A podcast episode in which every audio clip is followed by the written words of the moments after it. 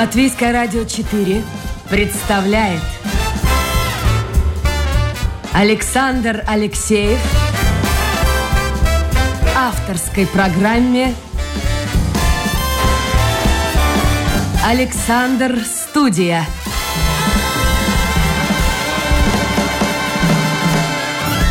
Добрый день, друзья. В эфире программа «Александр Студия». Как обычно, в это время с вами автор и ведущий Александр Алексеев. Сегодня мы будем говорить о журналистике. Uh, у меня в гостях человек, который более 30 лет посвятил журналистике, социологии, блогер, журналист Дзинтерс Залюкснес. Дзинтерс, доброе утро. Доброе утро. Вот этот колоссальный опыт ваш позволяет утверждать, что uh, пресса сегодня, в нынешних условиях, и не только в Латвии, продолжает оставаться, какой она там считалась, четвертой властью? Или все-таки что-то меняется в нашей жизни, и что-то происходит, и происходит не в лучшую сторону? Э, да, я с вами только частично согласен. В принципе, немножко остается СМИ, остаются четвертой властью, но СМИ это противоположность власти. То есть журналистика и пропаганда, они орудуют одними и теми же инструментами, но цели у них противоположные даже. Если власть э, с, э, с помощью пропаганды э, все время играет на себя, то есть э, Политика это вообще сначала мы принимаем решение, потом аргументируем. Так вот, пропаганда делает вот эту аргументацию. А журналистика это сфера, которая должна работать, и у которой миссия работать в пользу общества. То есть э, сделать равновесие между обществом и властью.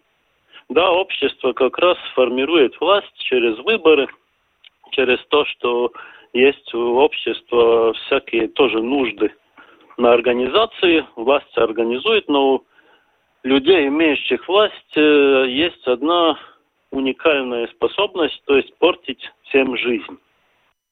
И миссия журналистики как раз э, давать все время им по пальцам, не разрешать попортить жизнь так, чтобы уже некуда дальше Э, жить. То есть в любом случае Просто... выходит, что пресса, средства массовой информации, будем шире говорить, и власть это как бы конфронтирующие две стороны. Но вот э, опять-таки, возвращаясь к сегодняшнему дню, это действительно происходит? Вот дает ли сегодня пресса, дают ли средства массовой информации, как вы образно выразились, по пальцам власти? Или этого не происходит? К сожалению, я должен э, сказать, что уже где-то года 3-4 в Латвии, а в мире уже тоже где-то полтора года э, СМИ утеряла вот эту свою миссию. Сейчас у всех э, голова идет кругом, никто уже ни, ничего не понимает. И это, конечно, ситуация, созданная пропагандой. И СМИ по большей части сейчас и подыгрывает власти, к сожалению. А с чем это То связано? А почему вот так произошло, на ваш взгляд? Потому что журналистам не здесь, не на Западе, здесь про Латвию я вообще говорить не буду. У нас у журналистов такие мелкие зарплаты, что они просто обязаны приспособиться. Но и на Западе тоже уже игра не стоит свеч. То есть никто не может себе позволить сидеть э, неделями, анализировать ситуацию – анализировать все новое, что приходит, и давать какую-то альтернативную информацию. Сейчас большинство информации, ну, на процентов на 90 идет как раз через пропаганду. А пропаганда нас все время страшит чем-то. Ну, не чем-то, а каким-то вирусом, который оказывается иногда умнее нас. И вот это самое плохое, потому что э, журналистика это единственный амортизатор между общественностью и властью. Ну, в общем, печальную картину, печальную картину вы нарисовали. Скажите, за время вашей работы э, в СМИ вы ведь были в том числе и у истоков некогда очень влиятельной газеты «Дена». Вот э, за эти годы, что вы работаете в СМИ, были периоды, когда действительно пресса играла вот эту роль четвертой власти? Это было очень короткий, короткий период в начале 90-х. Как раз это совпадает э, со временами, как э, у нас принято говорить, э, суровых 90-х, когда вот и бандиты показались, рекетеры всякие, и как раз пресса в это время тоже стала формироваться, и еще ее роль была неясна, и журналисты старались э, тоже работать, ну, я бы так грубо выразился, по понятиям, но уже по своим, потому что журналистика – это та сфера, которая должна поддержать, во-первых, в первую очередь, мораль общества. У нас целая куча есть всяких институций, которые заботятся о праве, о нарушениях, э, в том числе уголовных. А это не сфера журналистики. Журналистика должна э, как раз оперировать моральными ценностями. А у нас за 30 лет мы даже не знаем, что у нас э, вообще-то общие какие-то ценности у нашего общества. Никто их не сформули... Э, сформулировал. Хорошо, вот возвращаясь Это... в те 90-е годы, э, действительно время было сложное, но я с вами полностью согласен, это очень такой короткий момент истинной демократии, как бы это странно ни казалось, а, но ведь создавать вот эту фактически с нуля газету, которой потом позднее стали прислушиваться ну, власть придержащие люди, многие боялись наверху того, что пишет Дена. Как это все происходило? Ведь это же тоже, наверное, было сложно. Это было, с одной стороны, конечно, сложно, но с другой стороны, ее, у нас были образцы, по которым делать. Это не было так просто с чистого листа. Э, я до этого посещал Швецию, например, где смотрел, как у них работают СМИ. Э, Диена была первая газета, которая начала уже с самого начала выходить на компьютерах, и э, уже не было вот этого э, зависимости от свинцовых технологий, так как говорится. Люди, которых набрали тогда в Диену, принципе, даже и не были журналистами. Я сам тоже не журналист, в то время был я работал до этого в Доме печати, да, но журналистикой еще, ну так, серьезно не занимался. И такими же были и все остальные. У них была как, какая-то визия, то есть э, по-русски, как сказать, э, представление, представление, том, представление как, да. Да, представление о том, как работает СМИ. И вот э, только опираясь на это представление и опираясь на то, как работает на Западе, делали вот эту газету. И, в принципе, я остался этим доволен. С самого начала Диена, ну, точно поставил очень высок, высокую планку, к которой тоже стремились и другие. Но с другой То, стороны, что... Дзинтер, скажите, извините, я вас перебью, ну я не верю, что политики не пытались влиять на руководство газеты. Вот я как раз хотел и сказать, что, к сожалению, где-то два года после этого, когда уже Диена набрала силу, э, ее забрали к рукам политики, к сожалению. Э, изначальная редакция поменялась по большей части, ну, где-то три четверти людей ушли вообще. И поменялось и руководство, и приватизировали потом Диену очень странным способом, так что это все поменялось. Но это указывает на то, что я сказал с самого начала, что хорошее СМИ, оно работает против власти. Ну, не против в таком смысле, что они делают революцию, но они должны быть немножко в оппозиции власти, потому что иным способом невозможно представить интересы общества. Вы можете назвать сегодня в Латвии какое-нибудь СМИ, которое действительно находится в оппозиции власти? Вот в том смысле, о котором вы только что говорили. К сожалению, я не могу назвать. Э, я и когда лекции читаю, я, в принципе, вынужден констатировать, что у нас еще и даже не создалась нормальная демократическая система СМИ. И так как ее нет, э, и нет даже каких-то единых моральных устоев журналистам, у нас, я считал, последний раз э, семь или даже восемь э, разных моральных кодексов журналистов. А если их так много, значит, никто ни один из них, в принципе, и не работает. Хорошо, а в странах, скажем, старой Европы, ну, в той же Скандинавии, э, куда вы ездили в Швецию, учились, смотрели, вы тоже думаете, что там пресса куплена или, по крайней мере, не столь остро освещает события, как это, может быть, происходило лет 10-15 назад? Э, вы знаете, э, система СМИ, она основывается, в принципе, на том, что там действует на равных три типа СМИ.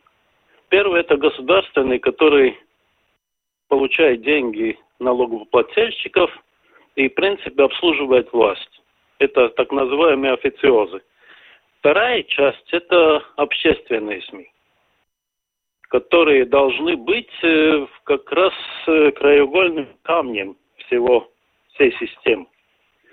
А Латвии они так и, в принципе, и не создались. Вот э, я не хочу плохое говорить, скажем, э, о том же Латвии, э, латвийском радио, но они не выполняют пока то, что в Скандинавии делают общественные СМИ.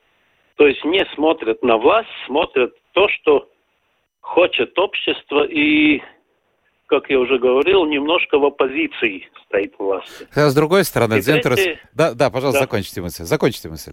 И третья э, часть – это частные СМИ, которая самая большая, конечно – но как раз э, частные СМИ, они лучше всего, что принадлежали каким-то большим концернам. Например, э, концерн Мердока сейчас где-то 5 тысяч у них СМИ. И они не могут контролировать то, что редакции делают. И в итоге эта система работает на общество. А у нас такого просто нет. У нас э, вообще сейчас э, печатных СМИ не осталось почти. Какова перспектива, кстати, печатных СМИ? Все уйдет в социальные сети? Я не согласен. Со социальные сети вообще не СМИ. Ну, становится, становится порой настолько влиятельным мнение э, блогеров, мнение инфлюенсеров, что они переплю... переплюнут многие средства массовой информации, традиционные. Блогеры, инфлюенсеры надо отделить от общественных сетей, потому что у общественных сетей нет и не будет э, самого существенного признака СМИ, то есть у них контент непрофессиональный. Блогер, постольку, поскольку он отвечает за контент своего блога, или инфлюенсер, который вообще сейчас уже два года как профессия официально, э, они могут, могут стать СМИ. Часть из них уже являются СМИ, но социальные сети, я помню, лет 10 назад Твиттер объявил, что он тоже собирается стать серьезным СМИ, но в итоге за месяц два раза обвалил индекс Dow Jones, и ему просто сказали, так тихонечко, у нас тут большие люди потеряли большие миллиарды, давайте не будем. И вряд ли они это еще станут делать. Ну, их купили, можно Другое сказать, дело, просто. Э, даже не купили, просто сказали, что у них будут большие проблемы. Ну да, почему кто хочет этих э, проблем? Например, да, почему, например, Facebook сейчас занимается такой жесткой цензурой, которая не занимается, по-моему, вообще ни, ни, ни в одном другом каком-то э, месте, где высказывает мнение. А потому что вот их тоже прижали. Я не думаю, что Цукерберг такой бедный, что его можно купить. Но прижать можно.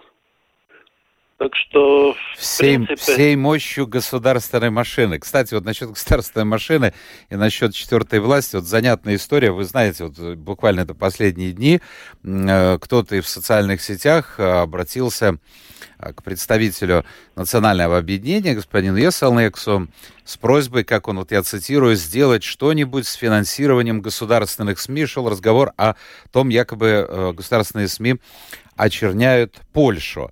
Ну и э, в Сайме сейчас собираются э, этот вопрос рассматривать. Э, каким образом это будет делать господин Каймич, мне трудно сказать. Он возглавляет комиссию по правам человека и общественным делам. Вот его фраза «демократия – это не вседозволенность». Ну, это красивая фраза, но за ней-то, в общем-то, мало что стоит. И вот интересная деталь, посмотрел правление Латвийской ассоциации журналистов, считает неприемлемым вот такое политическое давление на общественные СМИ. А, которая ощущается в связи с освещением ситуации на польско-белорусской границе. Вот как это все в контексте, смотрится в контексте того, о чем мы только что говорили?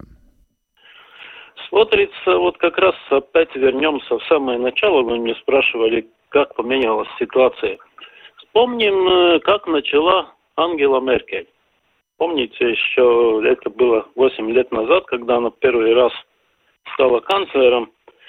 И сразу после того, как она стала канцлером, Берлинер Цайтунг, газета, напечатала статью о братьях Качински в Польше. И назвала их молодыми, молодыми, молодыми картофелями из-за их э, сходства носов э, с картофелинами. И, конечно, они обиделись, и Польша подала э, официальную ноту, что Меркель сделала что-то, чтобы эта СМИ больше так не делала. И вот тогда, в самом начале, когда она еще демократически пыталась проблемы решать, она заявила Польше, что она не может ничего сделать со свободными СМИ. И этим все кончилось. Представляете себе? Но это Меркель, это, это немножко другая весовая категория. Да, но сейчас уже и это, принципе, не представляю, что таким образом э, Германия с Польшей могла бы еще раз повторить это. Это тогда было возможно, сейчас уже невозможно. И то же самое сейчас в Латвии. Если лет 10 назад Iesalnieks то же самое сказал про любой СМИ, его бы подняли на штыки. Сейчас это как-то всем кажется нормальным, но это ненормально, конечно. Хорошо, а что произошло? Я все пытаюсь выяснить. Дзентрес, а что произошло в наших головах? Я имею в виду не в головах журналистов, хотя тоже в определенной степени в журналистских, но и в обществе. Что произошло? Почему вот э, такие вещи, они как-то вот э, сходят довольно довольно как-то так мягко, как будто мылом намазано. Взял, смыл водичкой и все. И никто на это особо не обращает внимания, ну вот кроме Латвийской ассоциации журналистов. Ну, я не думаю, что только Латвийская ассоциация журналистов об этом беспокоится. Да, в принципе, это журналисты сами должны были беспокоиться. Но я это сложил бы вместе с одним фактом. Мы сами себя уже никаким образом не оцениваем когда-то было гвоздь э, прессы, когда-то было приз медиа там какого-то года. Когда это последний раз э, кого-то представляли каким-то призом э, латвийским, кроме этой самой ассоциации, которая тоже, у которой все-таки есть какие-то тенденции. Э, мы уже потеряли связь с обществом. Э, Журналистика – это, в принципе, самый, самый хороший журналист, который задает те вопросы, которые интересуют общество. И пытается на эти вопросы найти ответы. Не сам журналист отвечает на вопросы. Он ищет человека, который компетентен ответить. А люди это уже позабыли. Они сейчас почему-то э, требуют ответа от самого журналиста – и если журналист отвечает, ему, ему просто не верят. Ну и это, по-моему, естественно. Как вы можете верить человеку, который э, учил журналистику, но не учил, например, экономику или медицину. Ну, сейчас Зентерс вообще время странное, с появлением, опять-таки, возвращаюсь э, к социальным сетям. Э, очень многим людям трудно определиться в этой жизни и понять, где есть правда, если хоть ну, какая-то доля правды, и где ложь. Потому что ну, потому что если раньше было однозначно, вот это белое, это черное, то сейчас где белое, где черное, где происходит э, водораздел, определить ну, фактически невозможно. Достаточно открыть социальные сети и почитать все специалисты во всех сферах. Э, вот в том-то и дело, что одно из, э, один из самых явных признаков хорошего журналиста это то, что он всегда проверяет свою информацию он никогда не даст обществу информацию, которую сам лично не проверил. Этим сейчас отличается блогер от блогера. Одни блогеры просто валят все, что им бредет голову, а вторые все-таки проверяют. И каким образом мы можем их отличить? Да никаким. Э, у человека только один критерий, во что он верит и в чем не, э, во что не верит. То есть во что я хочу, вот в то верю. Все. Никаких других аргументов тут нету. И если какой-то блогер написал, скажем, хорошую статью, которую я хотел поверить и поверил, завтра написал что-то совсем обратное, чему я вообще не верю, ну, я теряю ориентацию вообще. Вот о том-то и разговор.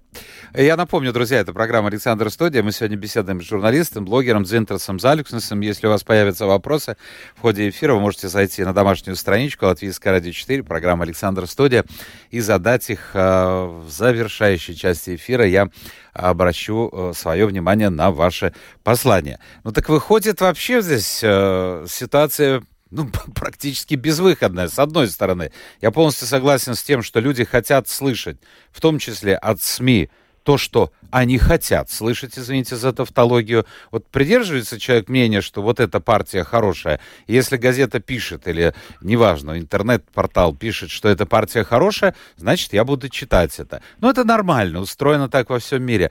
Но вот как разобраться, где правда, а где не совсем правда? Вот последние события, связанные с вакцинацией. Вот вам пример. Сейчас специалисты в области вакцинации, ну, каждый второй. А как простому человеку разобраться? Э, я даже не советник в этом деле, потому что я сам по чисто причинам медицинским э, пока не вакцинировался, но у меня очень близкие люди это сделали, и мы каким-то образом все-таки можем и говорить между собой, и не спорим, и не ссоримся.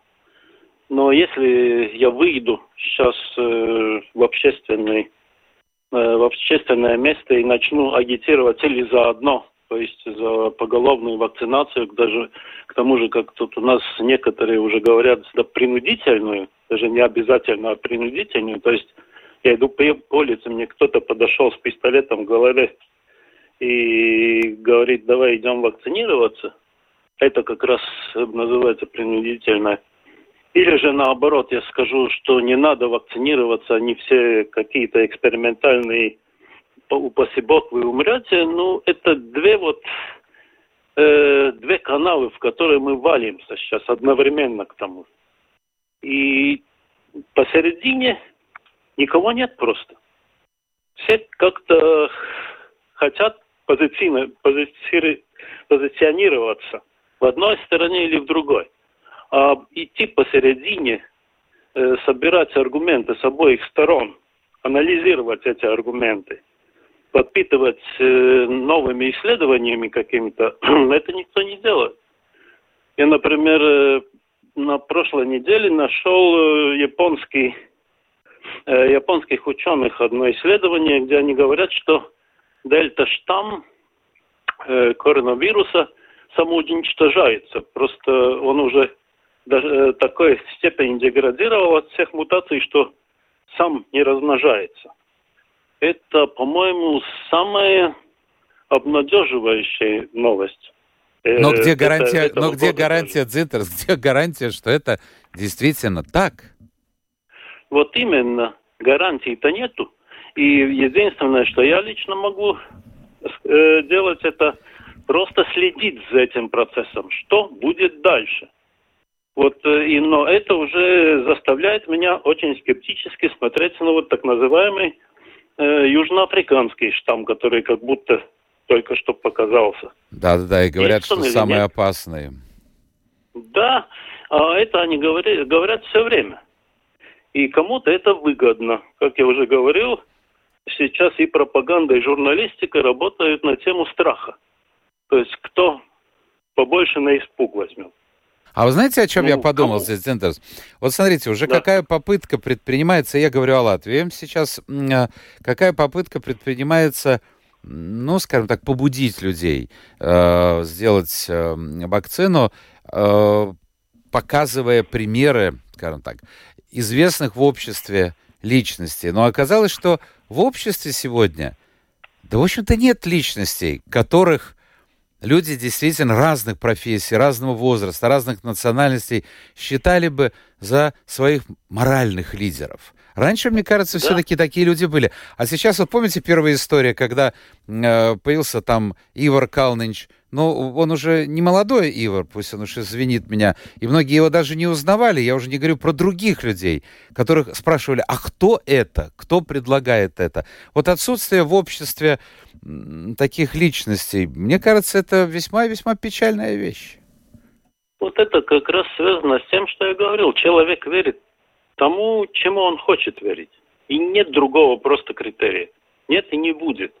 И, но если уже человек одинажды обманул, это тоже, по-моему, по-русски есть такая пословица, одинажды э, солгавший уже не жди, что тебе поверят.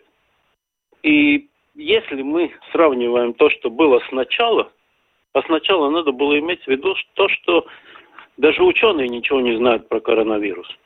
И не надо было категоричными какими-то высказываниями, бросаться ни журналистам, ни вот этим э, лидерам мнений, да вообще и пропаганде не надо было. Сейчас уже никто никому не верит. И сказать э, то, что я, скажем, проверяю 10 раз всю свою информацию, которую я в своем блоге пишу, это уже не имеет никакого смысла, потому что мне все равно не поверят. И тем более, что другие так не делают, большая часть, э, и в совокупности мы получаем такую абсолютно неспокойную среду, где уже кто-то что-то говорит, и мы не знаем, он говорит правду, он сам придумал или откуда-то взял. И вот чисто вот это как раз из сферы уже морали.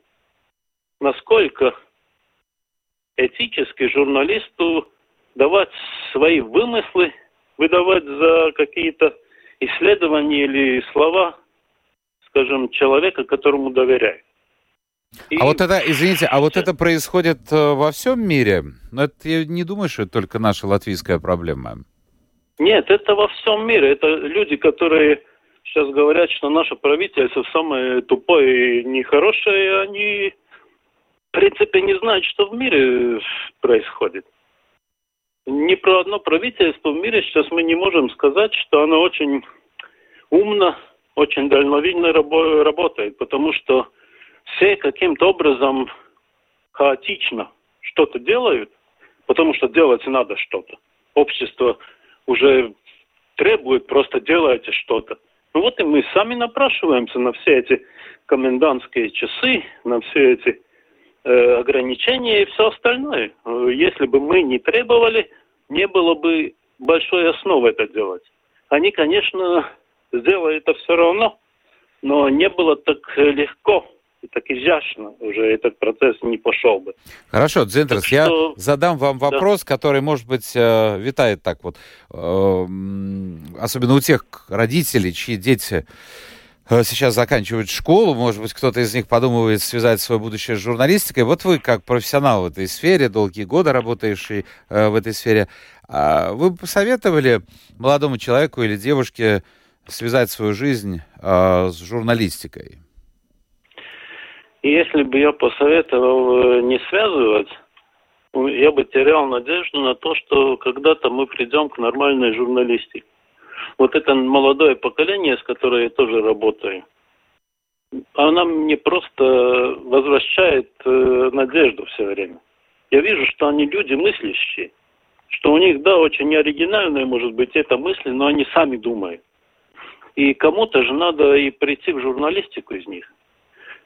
Но это только в таком случае, если он действительно чувствует призвание к этому. Журналист это, это точно очень творческая профессия. Если у тебя нет вот этой э, от Бога этого творчества журналистского, ну ничего не получится просто. Это будет одни муки. То есть все-таки все-таки на молодежь рассчитываете, что она по-другому будет смотреть? Конечно. Конечно, наше поколение уже, оно испорчено, тут уже ничего не поменяется. Но вот только молодежь может что-то поменять. Кстати, я хотел Если бы... они придут я, я понял, да. Если ну, будем... они придут с правильным алгоритмом, все будет нормально. Если они придут с правильным алгоритмом, но у них алгоритм, я не хочу сейчас э, выглядеть знаете, так немолодым человеком, который критикует молодежь, но действительно, ведь многие люди, которые приходят сюда в эфир, в том числе и молодые, и те, кто преподает э, в вузах, они говорят, что нынешнее поколение, оно, конечно, супер, оно умнее нас, оно более развито, но там оно, в общем-то, нацелено на достижение конкретного результата, и, и, и в общем, какие-то духовные материи их в меньшей степени интересуют. Они живут просто по другим канонам. Это не так Хотя, конечно, наша э, система образования сейчас вот эта, которая пошла на компетенции, я всегда говорю так, что если, не дай бог, какой-то мальчишка в первом классе скажет, что он хочет стать пожарником, и его 12 лет будут таскать через школу и учить его пожарником. И больше ничего он не увидит. Где-то на это движется сейчас наша образовательная система. Но тем не менее, я уже говорил, я очень много талант, талантливых э, молодых людей вижу. Ну, это здорово. Тут, а, Зентер, да, и... у меня вопрос все-таки тут... по поводу проекта, э, вашего проекта, информационный портал Инфотоп.лв. Да. А чем он вообще отличается? Я посмотрел его э, и вчера, и сегодня. А чем, в общем-то, он отличается от других информационных порталов? Главным образом тем, э, что я уже говорил, я всегда проверяю информацию. И там любой информации, где я э, из чего-то что-то взял, всегда есть этот э, гиперлинк, где можно проверить. Э, конечно, это мой блог, и я там ставлю то, во что я сам верю. У меня небольшая аудитория, где-то, наверное, пару тысяч, но все-таки и это то же самое, что с молодыми людьми. Если наше поколение свои амбиции просто передвинут туда, что давайте дадим им хороший алгоритм, мир изменится к лучшему. Если мы начнем их учить, так что ты будешь делать вот это, а не то, я, я тебе сказал, ну, ничего не поменяется просто не поменяется. Хорошо. Я вот смотрю, сейчас времени-то остается мало, но это я смотрю, что пишут. Вот интересное послание, я его сейчас процитирую, хотелось бы услышать комментарий.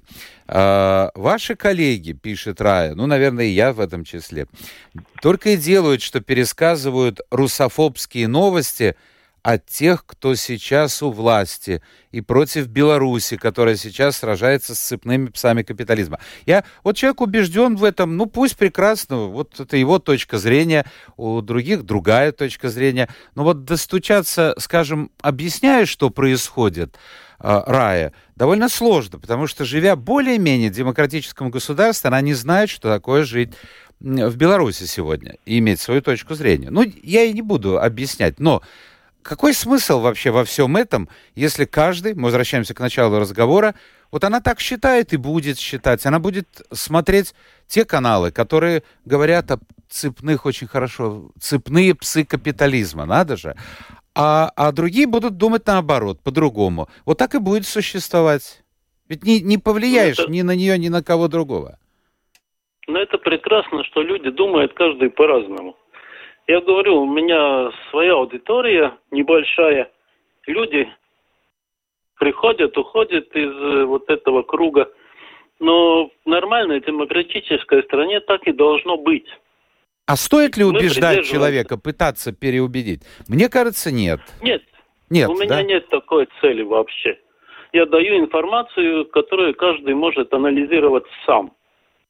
Я проверяю эту информацию. Аналитика все, всегда идет э, от фактов. Я могу поклясться э, на Библии, что у меня только проверенные факты. Берите эти факты, анализируйте. Кто-то придет э, к выводу, что капиталистический мир ополчился на Лукашенко, кто-то придет к выводу, что наоборот Лукашенко сейчас спасает мир. Ну, я не скажу, с кем я согласен. Просто они оба имеют право так думать, сделать такие выводы. Журналистика не должна быть категоричной. Категорично это э, совсем э, вот э, категоричность это для пропаганды. Пропаганда сейчас нас убеждает все время, что правительство права, и, к сожалению, журналисты подались вот этому нажиму с той стороны. Ну вот еще не, не должны были мой, мой тезка пишет, э, многие журналисты уходят в блогеры, в пространство интернета, в YouTube, таким образом размывается сообщество, власть легко ломает поодиночке неудобных. Что будет дальше? Дальше будет развитие, я не знаю. В ближайшие 5-10 лет, наверное, мы еще не дойдем э, до какой-то ясности. Сейчас я всегда и своим студентам тоже советую найти все-таки свой СМИ, найти своего журналиста, которому по большому мы можем верить. Не во всем, конечно. Всегда надо иметь в виду, что мы не найдем точную копию себя. Но человека, который немножко заставляет думать, заставляет анализировать. Вот это самое главное. Главное, чтобы он э, не стал рассказывать того, чего в принципе нет. Этим отличается нормальный СМИ от пропаганды. Пропаганда просто делает как э, асфальтовый каток. Он катится с горы и все переделывает под, под свое. Журналист это не должен делать. Он не, даже он не вправе это делать. Он дает э, информацию для размышления, как говорил Штирлиц. Я понял. Вот давайте на этом мы поставим многоточие, потому что тема эта вечная, вечная как мир. Мой гость все-таки надеется на новые молодые поколения, которые придут. Ну, дождемся, мы не дождемся. Посмотрим. Но ну, я может, с ним... дождемся. Ну, может быть, да. А, я, Дзинтер, согласен с тем, что действительно не надо пытаться... Это как в семье. Знаете, когда молодые вот э, женятся, к счастью, сейчас молодые это уж почти не женятся, но раньше так было, вот пытается то ли жена переделать мужа под себя, то ли муж жену. Умные люди говорят, не надо, надо принимать, если уж ты живешь вместе, надо принимать человека таким, какой он есть, какой он есть. Но опять-таки, друзья, вот возвращаясь к тому, что написала Раиса, каждая программа, вот я говорю о своей программе, я не могу о других, это авторская программа, естественно, я не скрываю своей точки зрения на тот же и белорусские вопросы, на другие вопросы. А, нравится? Не нравится. А, ну вот, вот, вот собственно это, говоря, и это, все. Это, к сожалению, болезнь других журналистов. Ну я нет, Они нет. почему-то боя, боятся открыть, на какой они стороне это уже становится неинтересно. Если Но вообще, с другой стороны, вот это... Надо жить дружно. Я вот помню, когда была аннексия Крыма, ведь и тоже в Латвии, и в России очень многие даже в семьях муж оказывался на одной стороне баррикад, жена на другой, и потом пришли к выводу, что а смысл-то какой? Давай мы просто будем обходить эту тему и не касаться ее. Ну, не надо портить... 2000, да, в 2014 году как раз я читал лекции студентам МГУ. И да. мы как раз э, говорили о вопросе Крыма, который только что был э, аннексирован. И они, конечно, в тот момент были абсолютно на той стороне, что Крым наш. Но когда мы начали разговаривать, когда им рассказал немножко про вот, э, вопрос Абрены, который не такой, не такой э, уж сложный, если мы берем в смысле аналогий, они все очень хорошо поняли. Они поняли, что просто нельзя так делать. Что в принципе, да, окей, мы можем согласиться, что Крым наш, но процесс-то неправильный. Ну да. Ну вот еще в догонку. Слушайте, а, да. в догонку, смотрю, Рая пишет, а, вы служите, то есть журналисты служите нам, главным образом, русским Латвии, должны, должны быть на нашей стороне. Так кто же говорит, что не на вашей стороне? Только сторона-то разная бывает. Есть сторона, скажем, эхо Москвы, дождя, а есть сторона Киселевых, Соловьевых и так далее. Так что стороны разные. Все, друзья мои, спасибо всем тем, кто принимал участие в нашем эфире. А, блогер, журналист Зинтер Залюкснес э, был у нас сегодня в гостях. Генеральный продюсер Людмила Вавинска. Всем желаю, несмотря на поганую погоду, хорошего настроения, потому что в конце концов все зависит от нас. Будем встречаться на следующей неделе. Пока.